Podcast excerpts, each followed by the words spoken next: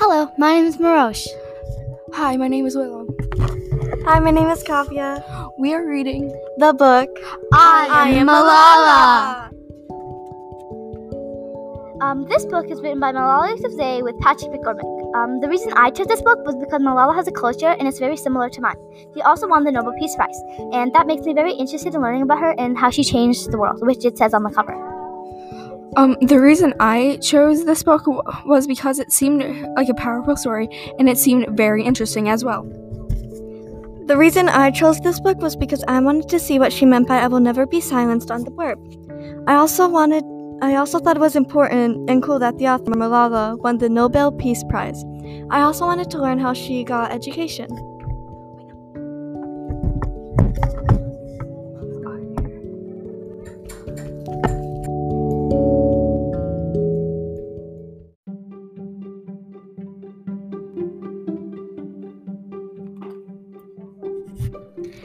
Do you guys know the first rule to reading a nonfiction book is? No, Kavya, would you like to explain? Sure. The first step is to orient yourself. Orient means to look over or to look through. So basically when we so basically we are looking through the book is when you look at the front cover, back cover, read a few pages, or even look at the table of contents of the book and generate ideas of what you are going to read. That's right, Kavya. I had a few questions that I put down for the first step, which is orient yourself. I was wondering, like, how she was gonna win, like, if she was gonna find peace, because I could see how she's like sitting in a very peaceful way. I also wanted to know, like, how she won the Nobel Peace Prize. Um, in the front cover, we see Malala. Um, the subtitle probably shows that the book will show how show her standing up for education. She is sitting calmly. On the back cover, we see dirt and dust. I think that the subtitle shows us that we will learn about the true story of the education activist. In the front cover, um, I see a map next to the table of contents. I also saw that the titles of I also think that the titles of the chapters are events in her life, like very important parts events in her life.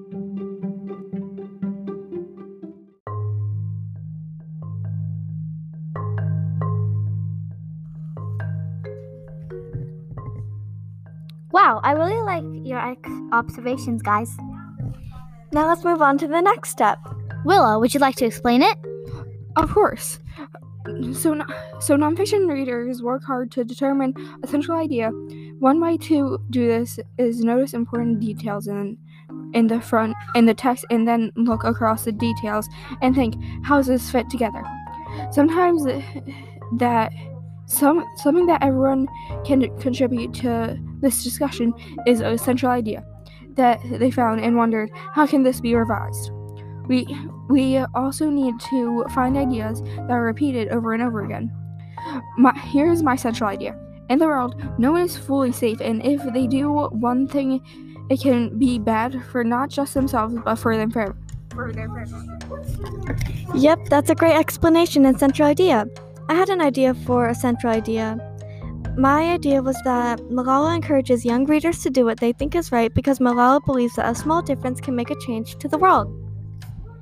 Thank you so much, Willow, for that explanation. I know that without that, I would have not known. So here is um, one central idea, and I, Kavya, I like yours too. Um, so here's mine. The Taliban are taking things too far, and innocent people are dying. But Malala will not be silenced and stand up for girls' education.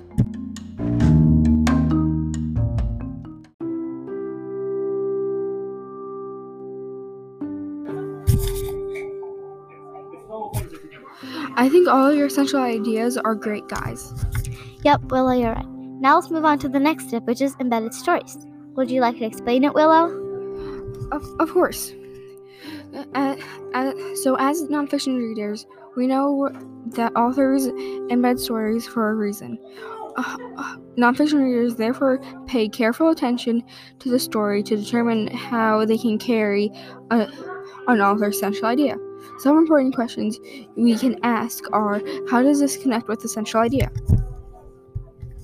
Yep, and something that I read in my story was how her school bus, just like how Malala's school bus driver, always had a magic shake ready for them. It was like their family. So that's an example of a story that has that's an But how does it fit with the story, though? After I molded it over and connected it to the story, and I'm sure it'll make sense now. How so? Later on, if you read the next few chapters, you will find how Malala got shot in that same school bus. After reading this, I connected it, and it shows how her feeling of safety got taken away from her by the Taliban. I never noticed that. Connect, connecting the topics of safety when the men, man behind Malala said, I will kill you, you, but it was only on her phone. She was scared. Again, it shows how her feelings, how her feeling of safety got taken away. That one was a really good connection. But on the topic of things getting taken away from her, when her friend Safina supposedly took her phone, it showed how things were being taken away from her in the beginning. I think that that we have this step covered. Now let's move to the next step. Marosh, would you like to explain?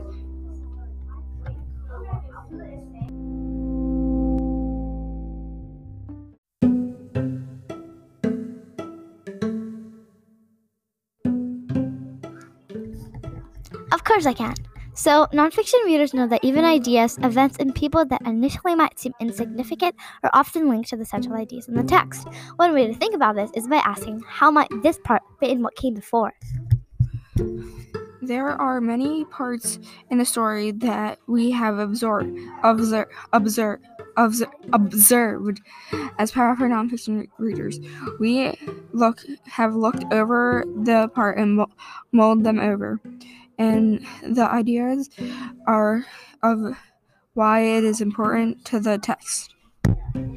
Willow, do you remember when Malala grew the mango tree in hope she could stay there long enough so it could be ripe and ready to eat? Yes. Oh, yes, I, re- I remember reading that part. I tried to make it connect with the story, but would you like to explain it? Mm-hmm. So basically, the mango tree would take a long time to grow, just like Minagora? Mangora. Oh. Uh, she hopes for a peaceful, peaceful rebuilding. Wow, I never really thought about it like this. So to add on to your idea, I was thinking that it would it was a sign of hope for her and all her family, friends, and girls' education would grow. That's correct. Everyone has different ways of thinking and creating ideas to the central idea, and that's perfectly fine.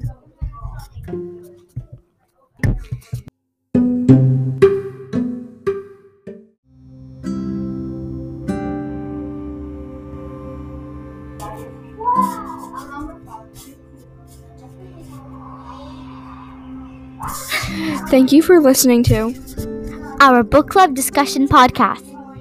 I think that this book club has grown as nonfiction readers. We understand and can follow the steps of a powerful nonfiction reader.